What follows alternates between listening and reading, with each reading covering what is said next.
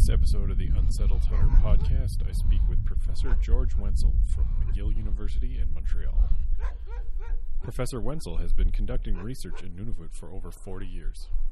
We discuss many issues related to hunting, and he tells a quite a poignant story to wrap up the episode.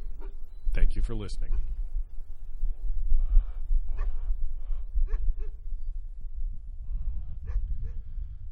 So, would you like to introduce yourself? My name is George Wenzel. I'm a professor in the Department of Geography, McGill University. Uh, my specialty is Inuit and other hunter gatherer peoples, although, to be absolutely honest, I only work with Inuit. And uh, um, I take a very anthropological approach to what I do. Uh, been working in the North since about 1968.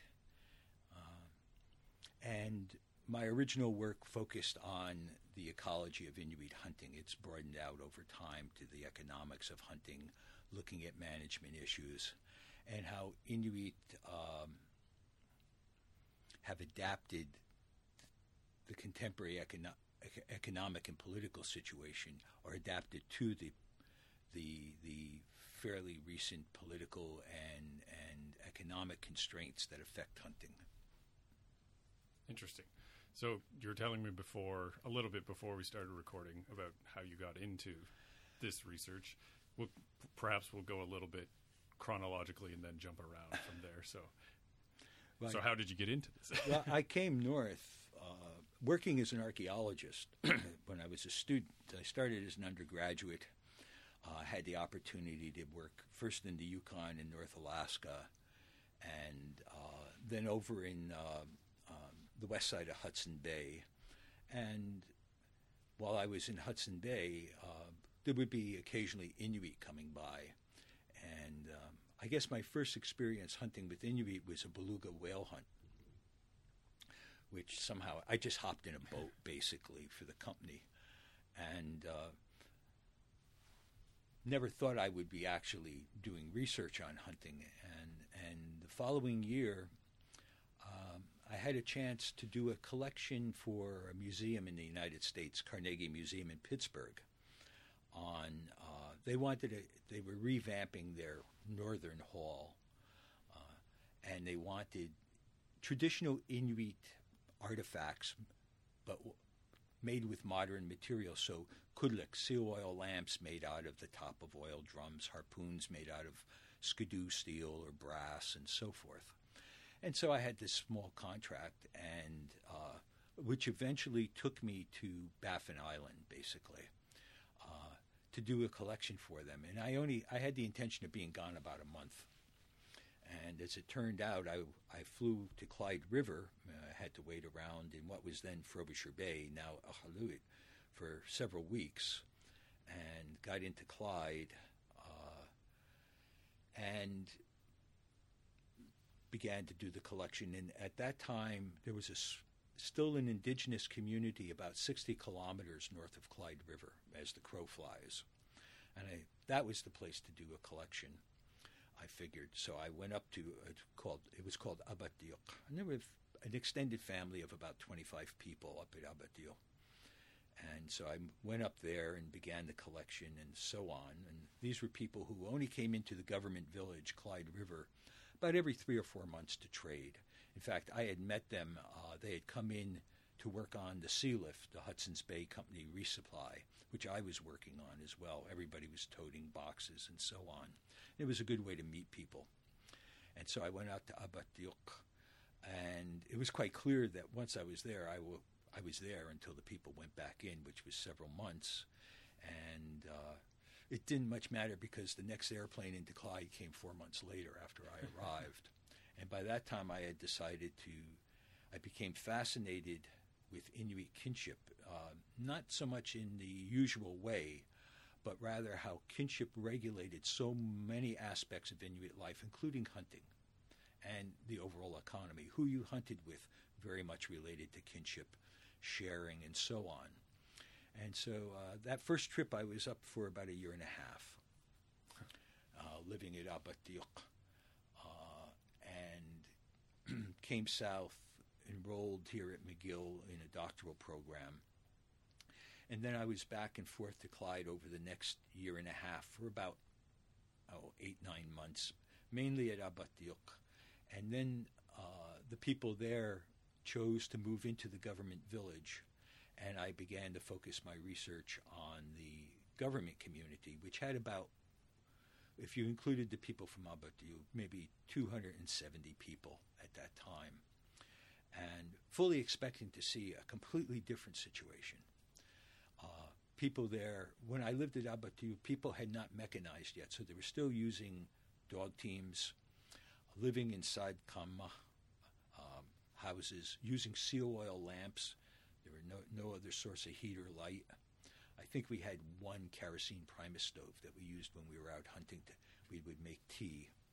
But when we were uh, in, in the village, we only had. S- s- excuse me a moment. We're now back. So, uh, and most of my work at that time was focused on hunting. And the agreement I had with the people from Abattouk was uh, well, if I was going to be there living with them, I had to work, and work was hunting. They were, had very little interest, in fact, in what I was doing. no one spoke, the only English spoken there were things they traded for in the Hudson's Bay Company store. And I had three words of Inuktitut when I arrived, which were seal, polar bear, and caribou. And so it was also a matter of learning the language as well as uh, learning how to hunt.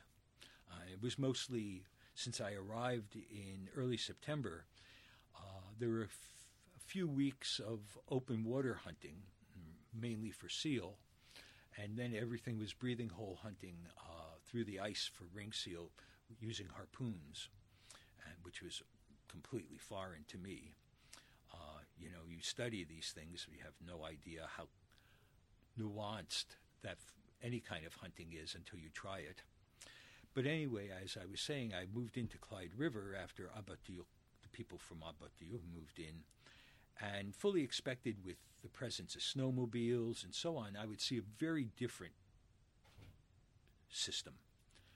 And but it, within the space of a couple of months, I came to the conclusion that uh, things weren't very different. Just the artifacts were different. Snowmobiles substituted for dog teams, but people were using them for the same thing, which wasn't simply hunting as such. And yes, they were using them for hunting. There, at Clyde, there were only six wage jobs for Inuit at the time, but hunting supported a social economy that we typically call sharing, which is a much more complex thing than generalized sharing. And so I began to do comparative work between uh, what I had seen at Abattouk, what I was seeing at Clyde, and of course with technology changes and so on and so forth, began there was constant every few years you would see more nuanced aspects of the system and how especially how people were adapting the the artifacts to fit their purposes. Uh, one of the interesting things about the snowmobile was for the first four or five years that I was observing and hunting with people uh, in when we were using snowmobiles was that people hunted pretty well the way we did at Abattouk, which was a group of four to five hunters, which would be about the optimum group in breathing hole hunting given what the re- we were averaging about one seal every one to two trips, and uh, after four or five years, I began to notice that instead of five hunters going out together, you would have perhaps two hunters, sometimes only one snowmobile, and one hunter would position himself at a active breathing hole, and we would always look for a cluster of breathing holes and the other hunter would use the snowmobile, drive in a circle, maybe 100, 150 meters in circumference or in diameter, to keep seals away from those outer holes. So people mm. were actually using the snowmobile as a substitute for labor, and in in a sense, then you could have three pairs of hunters out, for instance, instead of five hunters or six hunters together. So I began to look at how actually w- w- the general view from the south was the snowmobile was a culture changer amongst many other things that people perceive as culture changers.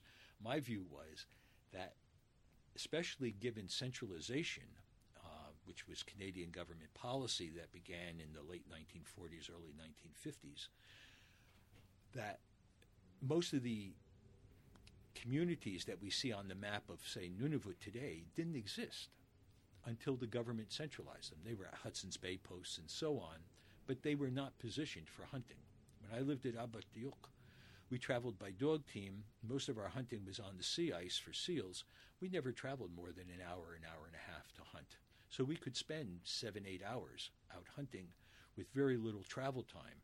At Clyde, for instance, because the uh, best breathing hole area was about 35 kilometers away, and dog teams are clipping along at f- maybe five kilometers if you're lucky, it would be impossible to maintain a hunting culture using dog teams in that situation. So the social history of, uh, in a sense, there's a social history to Inuit adapting the snowmobile to continue to do very traditional things, which is not just hunting, but a whole economy, which is revolves around kinship and re- various social relations.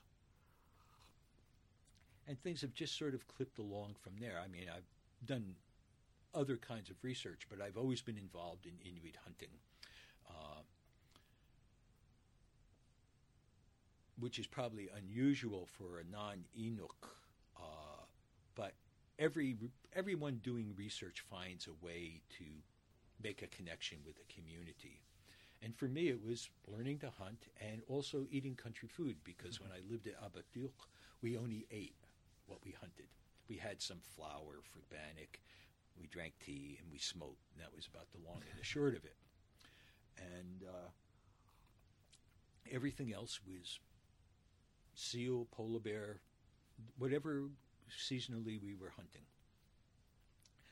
And so that, that's always continued. And, and so um, and there are rules of distribution and so on and i practice those i still i don't do very much hunting anymore i'm kind of old but uh, so i send young people out to go yeah. hunt like the, like everybody else all the other older people but i still have a very close connection with several extended families and when i do hunt i whatever i catch i take to the head of the extended family and it it, be, it gets redistributed according to the the rules of distribution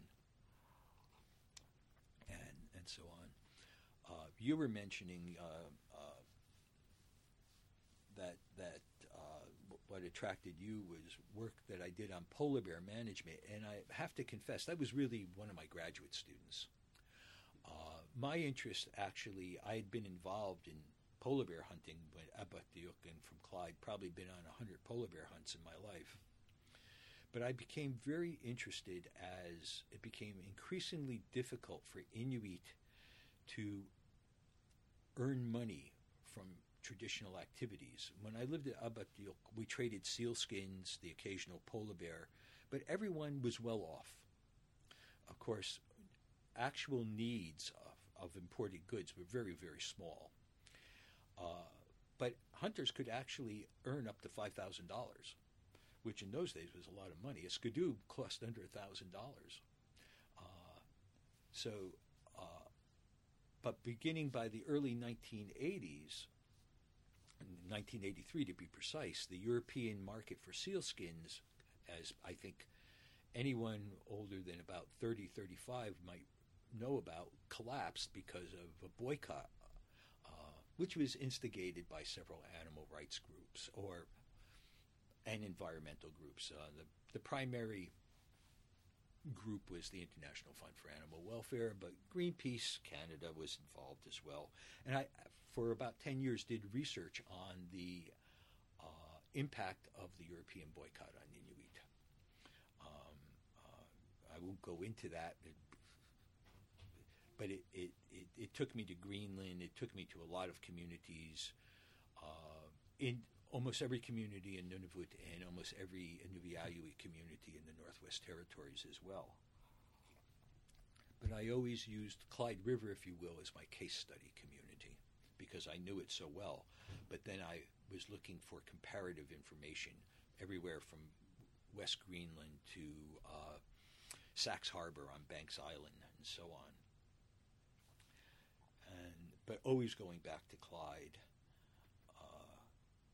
And and um, one of the things that became apparent was that that um,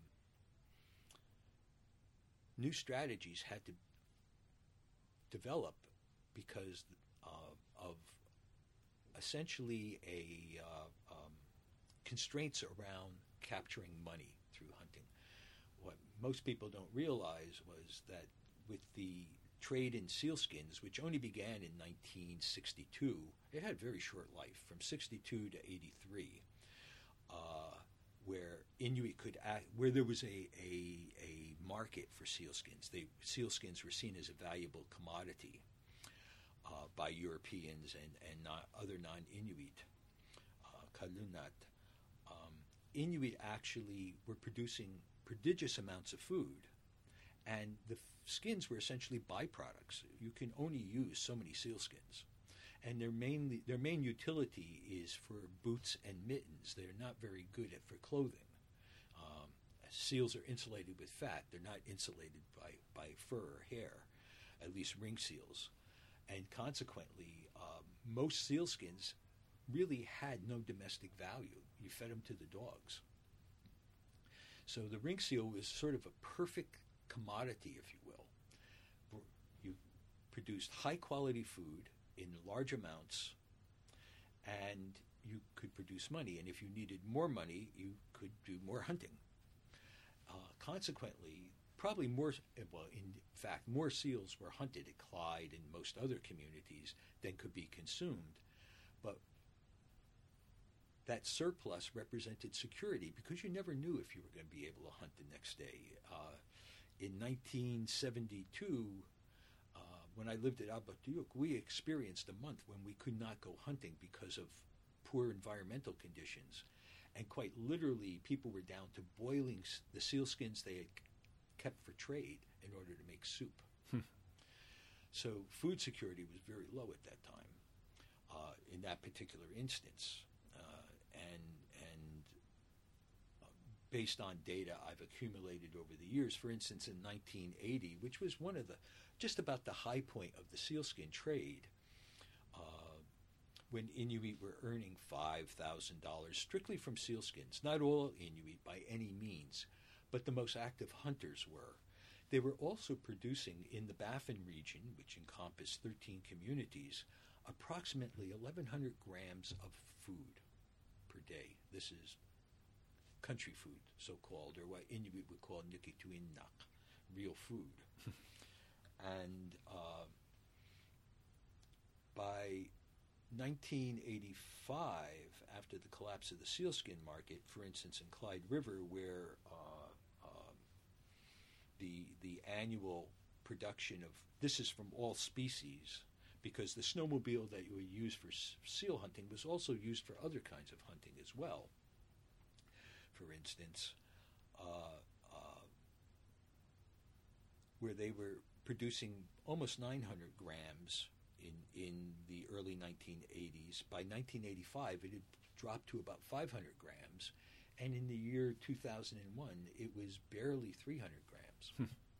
so while that's still a lot of meat per person per day, there's very little margin for when there are problems. The difference is that now the store has much more. In 19, even in 1980, the amount of imported food was pretty scant and not a whole lot that Inuit wanted. Uh, there was almost no fresh food at all. But the other side of it is that um, uh, hunting has become quite expensive, especially because money ha- is the scarcest commodity in the North. There's much more money around, but access to it is skewed in a way that didn't exist in the 1970s. Almost everyone hunted even the wage earners hunted.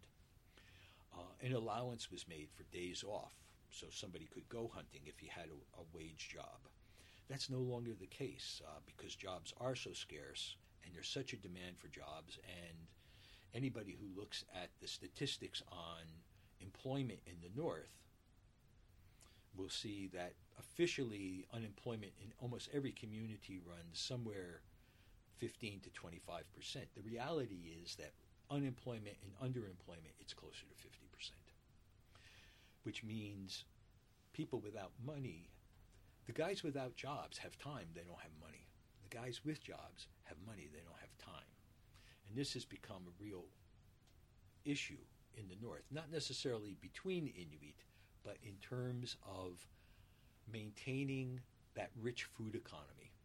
Okay, Inuit live a mixed food economy, just like they mix. Uh, overall, it's a mixed economy. There's a monetized sector. There's a traditional resource sector.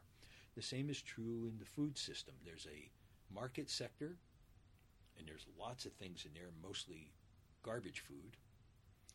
Uh, and there's a traditional resource sector, but because of the the skewed access to money, most of the population, uh, in terms of the market uh, uh, foods, is making are, are choosing what we would call energy dense foods, uh, with the consequence which has health consequences and so on. Um, and in fact, you can look at literature around Inuit today, and much of that, especially in the diet and nutrition literature, is about Inuit making poor food choices. In fact, for people without much money and access to country food, except occasionally, even through sharing, uh, because the population has exploded uh, since I started working in Nunavut and certainly in Clyde River, choosing to buy a candy bar is a good evolutionary decision because of the the currency of, of life is calories. And if you have five dollars and t- two apples cost five dollars and two candy bars cost five dollars, you're going to get your calories out, out of the candy bars. As a long term strategy, it's terrible. As a short term strategy, it's fine. The problem is that in the long term, you may not be able to get access to serious amounts of money. Uh, the transfer system, the transfer economy just doesn't bring much money into households. And so uh, um, this is basically the area that I look at now. Uh, how people balance uh, the balance between those with jobs and how how they share resources, not just food, but for instance, uh, equipment, gasoline, and so on, uh, as opposed to the way it was 40 some odd years ago, where everybody basically was on an equal footing. And the only difference was the amount of time people, each, any individual, was willing to invest in harvesting. Today, it's there are many more people who would hunt more if in fact they had access to that very scarce resource, money. So uh, that's it, believe it or not, that's the short form of Yeah. what I'm doing these days. On that note, and I tend not to do this because I don't want this to be my interjection of an opinion, but I've always, uh, or not always, because I've only done this research or been part of this for the last two or two and a half years. Um, but I, I'll form it as a question: Do you think paying hunters would be a solution, or not a solution, but a, a viable option? There's talk. Some First Nations uh, groups have professionalized hunting to a degree. Um, uh, Naskapi Innu in uh, um, northeast Quebec, out of Schefferville. Uh, I don't know, maybe in some Cree communities, the Guaranteed Income Support Program, which is basically a hunter support program in Nunavik, uh, hunters can get uh, uh, money provide if they provide a certain amount of their harvest to the community and so on. But overall, I don't like the idea of, of in a sense, professionalizing hunting. Uh, in a sense, even with boundaries that you may put around this, the the um, it's a common property resource. It's always been everyone has a right to food. Uh, when you professionalize it or even create markets for country food, what you're doing is creating a system where essentially you're privatizing the resource. And that may work fine when there's an abundance of a resource. But so uh, let's say a hunter can do traditional sharing and also sell a certain amount of country food uh, so that he can capitalize his equipment and get uh, uh have funds to operate and so on. But basically, uh, uh, generally, Inuit object to the selling of country food. There are circumstances where it does take place. Even in northern Quebec, people find some people have issue with, uh, we might say, subsidizing hunting through the hunter support program, because what comes into the community uh, for general use is sold at a nominal price, but a number there are people who see that as running counter to the ethos that everyone has a right to food.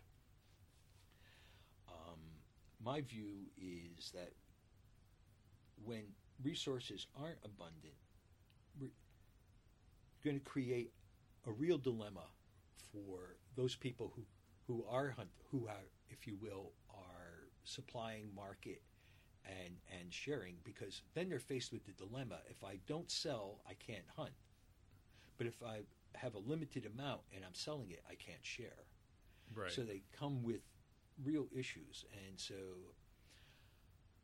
most of the talk these days at least in policy circles is around creating markets.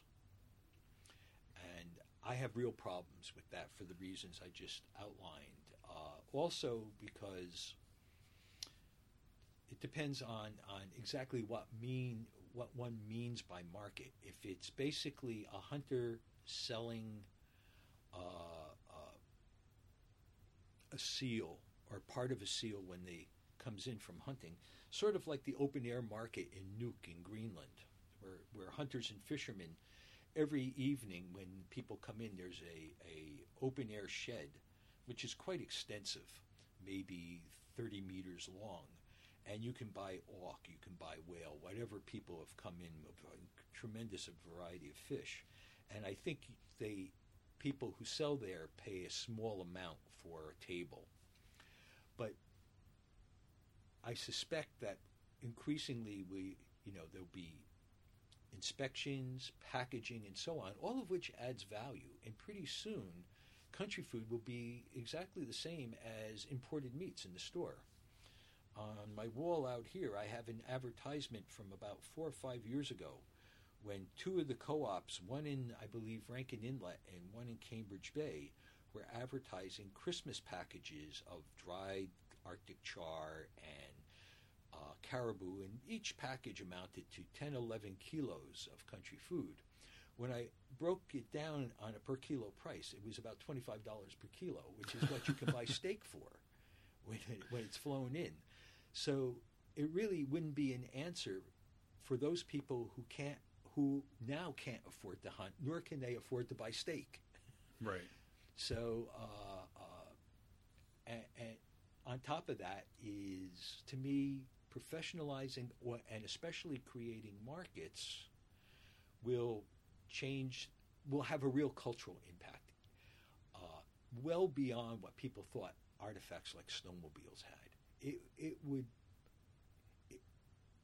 it's one of those things that really does take a, uh, uh, a piece out of well that's perhaps wrong word, wording but uh, will have an effect on Inuit culture um, um, artifacts are artifacts but we're talking about deeply held social uh, uh, normative behaviors uh, of sharing to use uh, that term very loosely, or the way it's typically used in a loose fashion, uh, which is, is an essential quality of Inuit culture. Inuit generally, one of the things they say separates Inuit from non Inuit is that Inuit are generous and non Inuit are not generous. There are exceptions, probably, but I've had Inuit literally tell me the difference between Inuit and Kaluna is Kaluna are selfish. And in a way, we're setting up Inuit to be selfish. Right. And that concerns me greatly uh, because there is an economy that works fine. And what we would call the traditional economy or the informal economy is actually a formal economy. It has rules just like any other economy.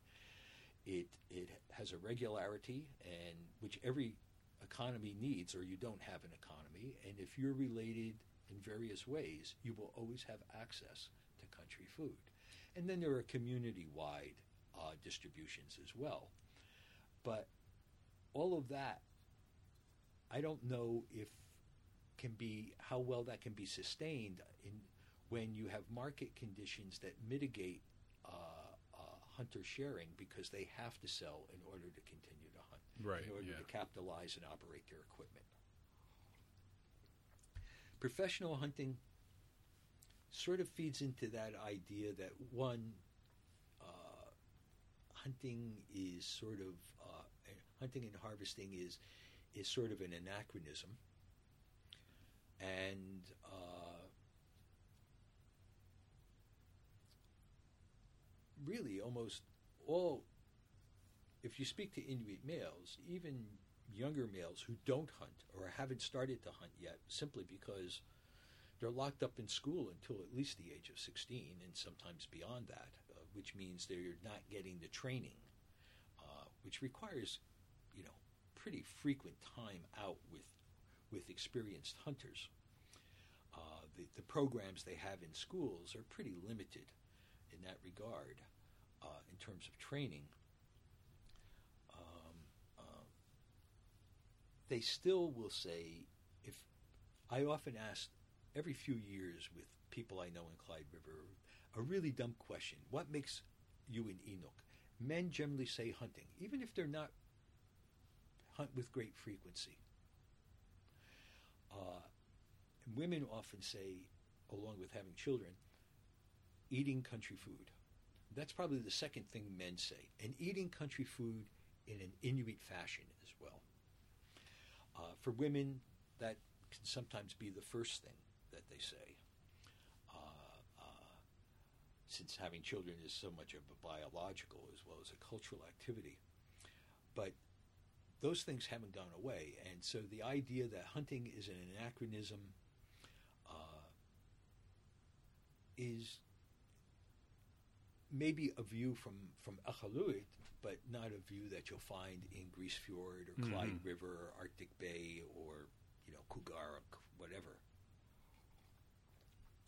Me- um, the the interesting thing now, and something I like to begin to do some research on, uh, is the phenomenon that arose in the last four or five years of selling country food, notably caribou, uh, through eBay and email, uh, mainly as a response. And Facebook.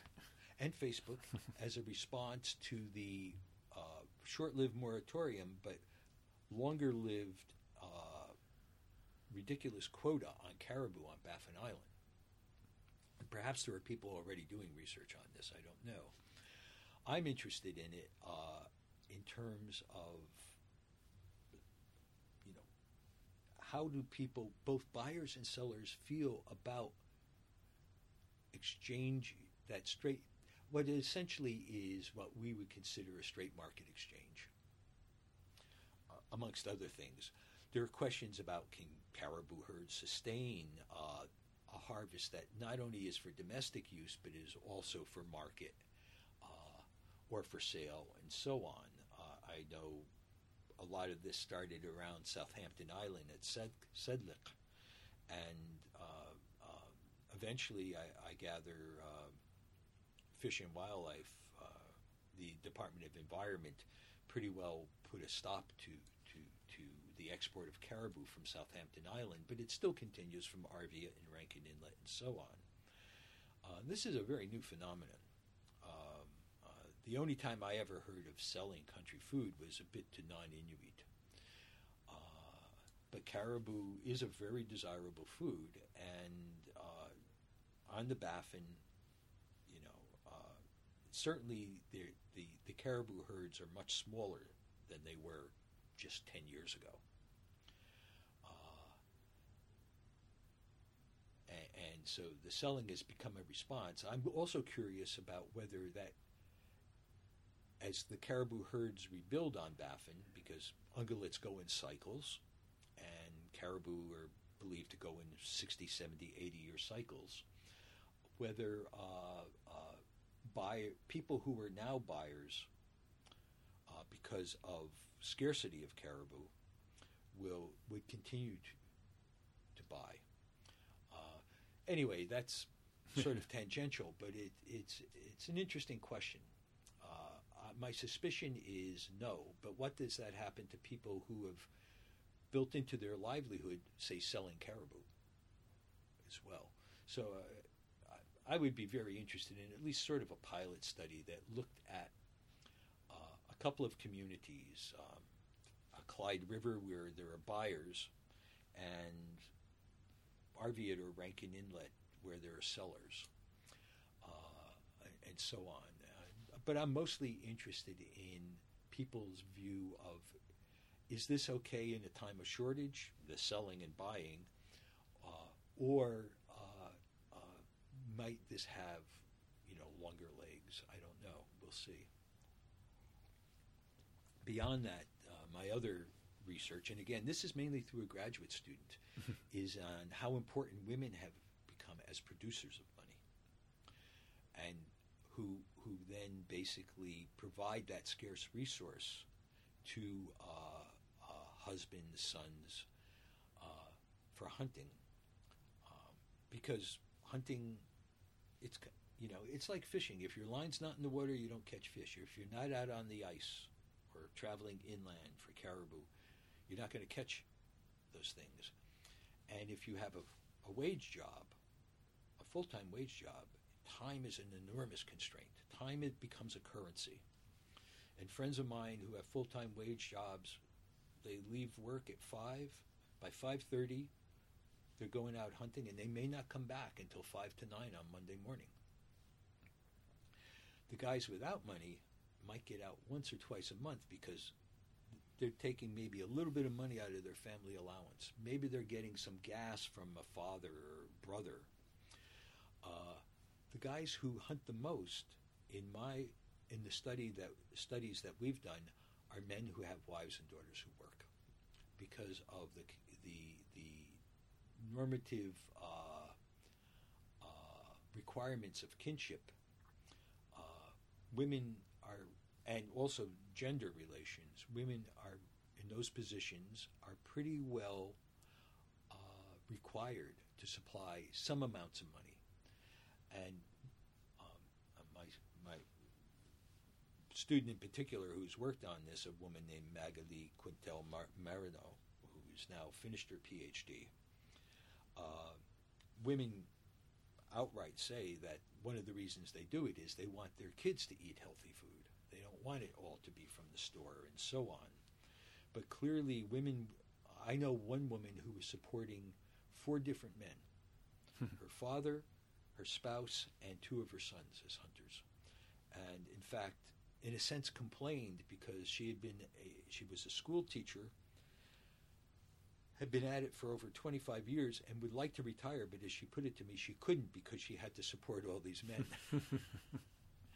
uh, very welcome, happy with the food, but uh, uh, uh, there was still that you know a, a substantial amount of money uh, was going into into harvesting. Nothing wrong with that, but it's also the case today that there are some things that might have been wants or dreams 30 years ago, or even 20 years ago, are now needs in northern communities. Every community has a every every household has a widescreen TV. Um, I've got the only place in Clyde River without electricity or running water, or telephone. so uh, uh, you know, it's it's it's it's interesting. Uh, from that perspective, there are many more ways, you know, to spend money I think it's interesting that people are still willing to put large amounts of this very scarce resource into what I think any uh,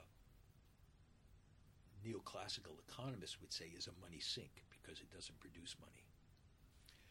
Uh, so the one place hunting produces money is guiding sport hunters, and particularly polar bear sport hunters. That was going to be my next question okay. about outfitting. So, okay. Sorry for the interruption. uh, well, outfitting has. I, I only worked on this in the early 2000s. Uh, with when just a, I was finishing up my work, which mainly centered on three communities: Taloyoak, uh, Resolute Bay, and Clyde River. Um, over a two-year period. But about the time I was finishing up that research is when polar bear became, you know, the icon for of cli- climate change. You know, and I, obviously, much more polar bear sitting on a little ice pan is a much more appealing uh, uh, image than watching ice melt, basically. Yeah. and, and uh, um, but it became, in the course of my studies, uh, each community manages its polar bear hunt differently. I, I think probably most people, well, I don't know who listens to to this podcast, but polar bear are very access to polar bear is very tightly controlled in Canada. It's the only place where, in fact, you can have a polar bear sport hunt, and that goes all the way back to the original convention on the conservation of polar bear, International Convention.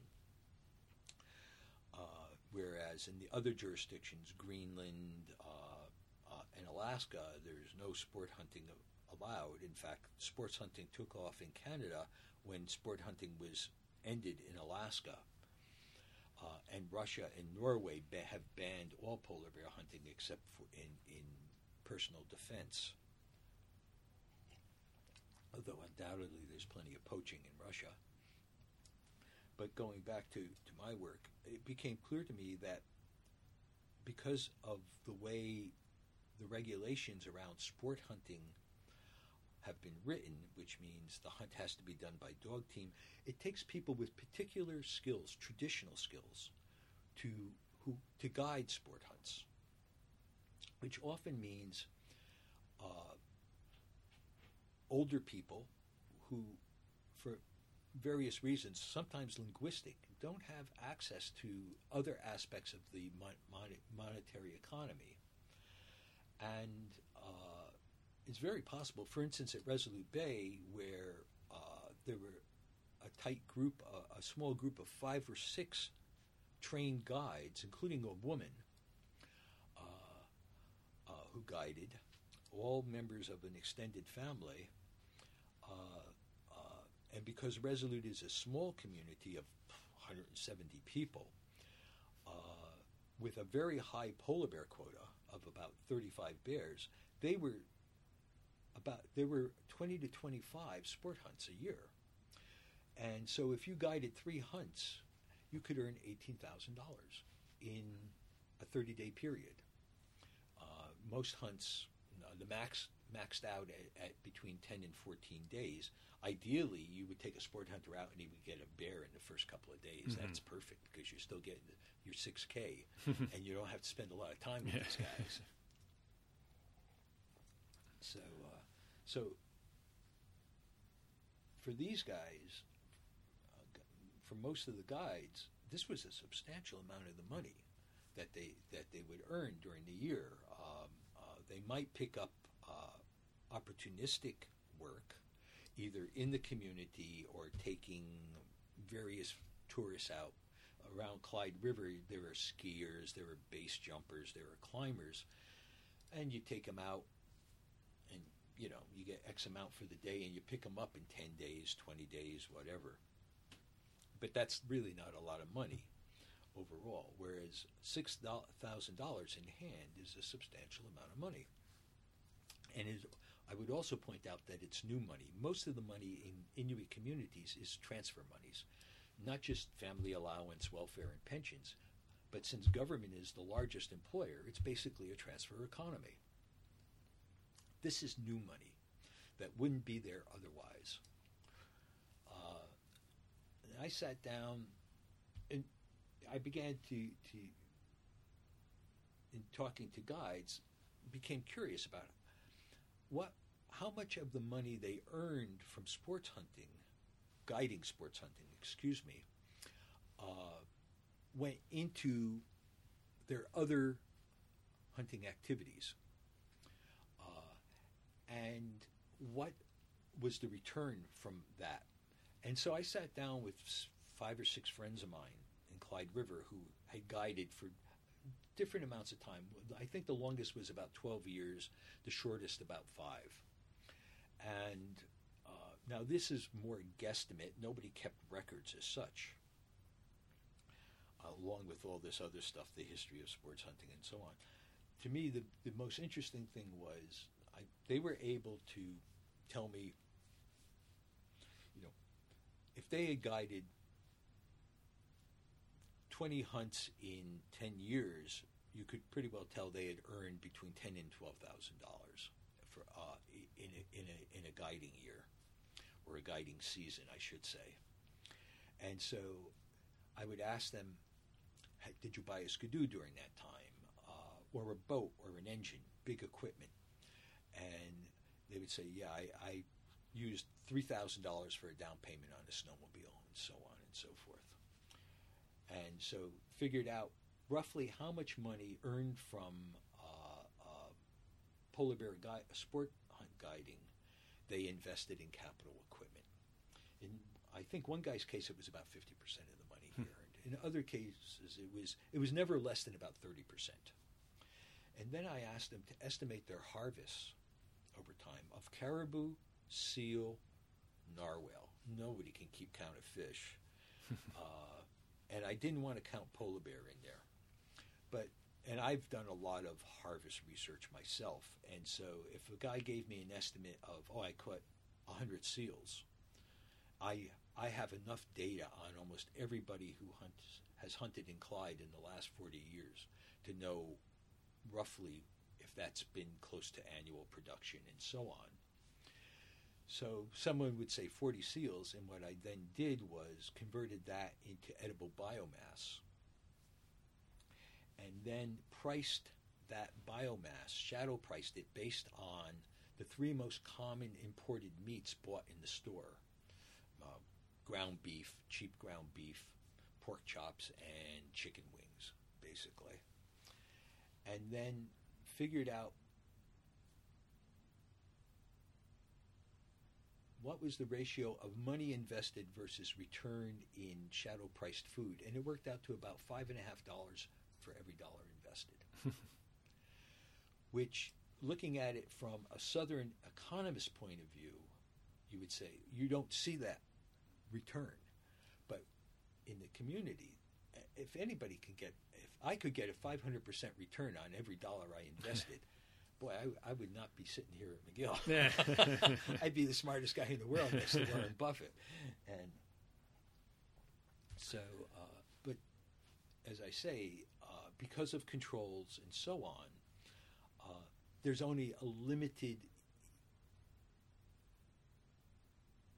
access to uh, to monies through traditional activities. Made even worse by uh, uh since most sport hunters, about 85% of the sport hunters, when I was doing my research on sport hunting, came from the United States. Now, because you can't import polar bear into the United States, that that clientele has dropped off. It's also an extremely expensive hunt. Yeah, it, it costs almost forty thousand dollars now. Uh, it's like hunting elephant, uh, but uh, there's still a small clientele. Uh, a few Canadians, but mainly East, Eastern Europeans, uh, the odd Israeli, uh, Japanese, and so on. But where in in 2002 2003 in a place like Resolute, uh, 25 tags being sold for sports hunting at we're each bringing roughly $20,000 into the community. While some of that money leaked out because you had to buy supplies for the hunt and so on, probably a good fifteen thousand dollars was being retained in the community by the for the guides, for the outfitter who was an Inuk. In all the communities, the outfitters generally are Inuit, uh, and consequently, uh, that money has an impact either through the production of food, or, you know, in some cases, uh, fellow might invest in equipment that goes to his son or gas that goes to his son and so on. So that's very important in terms of, of the overall harvesting economy. By no means could support the, the overall harvesting economy. But and also the interesting thing was again thinking as a southern economist, if polar bear each polar bear brings in twenty thousand dollars and the overall quota for Canada is roughly five hundred bears, I don't know exactly what it is these days, then rationally Inuit should be selling all those polar bear. The fact is that at its peak, people sold 21% of all the bears available for hunting, which suggests that hunting bears itself is an important cultural activity for Inuit. Because selling through private sales, while it's lucrative, uh, or, through, well, auction now, there's virtually no sales. But aside from private sales, uh, really people are hunting bear for meat and for the cultural return, if you will, the psychic income that Mm. comes, which is associ- there's a psychic income associated with all hunting, which I can otherwise describe as a cultural return. So, um, I kind of just ran out of breath. I Uh, don't know if I, I, I have, uh, if I have anything very interesting to say beyond this. Uh, but hunting is integral, integral in cultural terms, um, interest, i- integral in economic terms, not in terms, not so much in terms of the monetary sector of the mixed economy, but it maintains a social economy. Food is that cur- is the currency of the social economy. Uh, if you want to know who's related to who, wa- watch the flow of food. Hmm. Watch who goes to eat where. Uh, I learned that in 1971, and it still pretty well works today in, in almost every Inuit community I've spent time in. The rules are a little bit different in Nunavik from North Baffin and over in, say, Taloyoak than they are at Clyde River. But as an anthropologist interested in the uh, traditional economy, if you will, you have to first of all realize that that biomass is is simply allows you to look at the social flows in a community, which is the much which is what economies are about anyway, and it's way more interesting. Hunting's fun. I, I, I, I won't say it's not fun uh, for people. Uh, uh, I'm not much of a hunter, certainly not these days. Did you all. hunt before? I used to hunt regularly with Inuit Yeah. uh, up until about 10, 15 years ago. But uh, especially in the winter uh, for seal hunting. Uh, one being I like to eat seal a lot.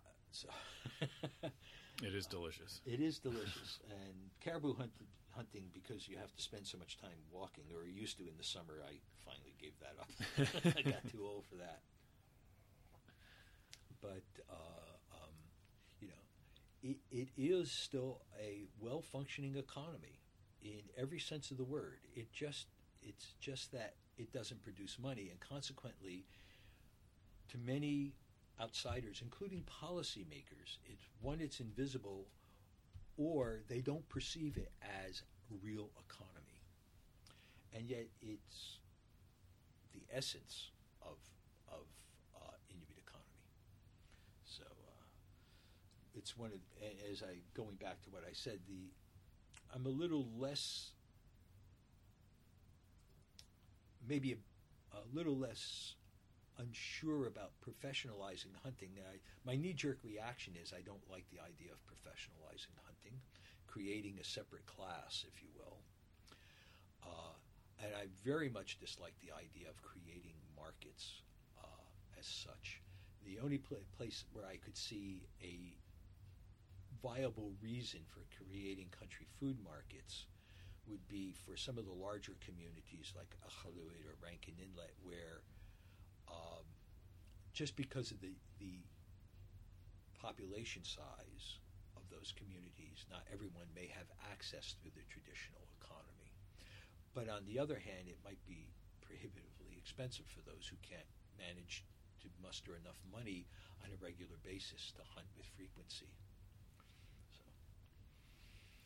Well, that was uh, that was quite the quite the tongue workout. Before we wrap up, or we can wrap up depending on uh, where you want to go. Uh, do you want to?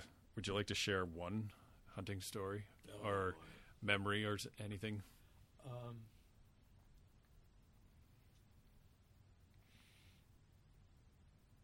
well, there are lots of stories. I think one, I don't know if this will make much sense to people who, or mean much to people who listen, was a going out seal hunting in the springtime with a friend of mine.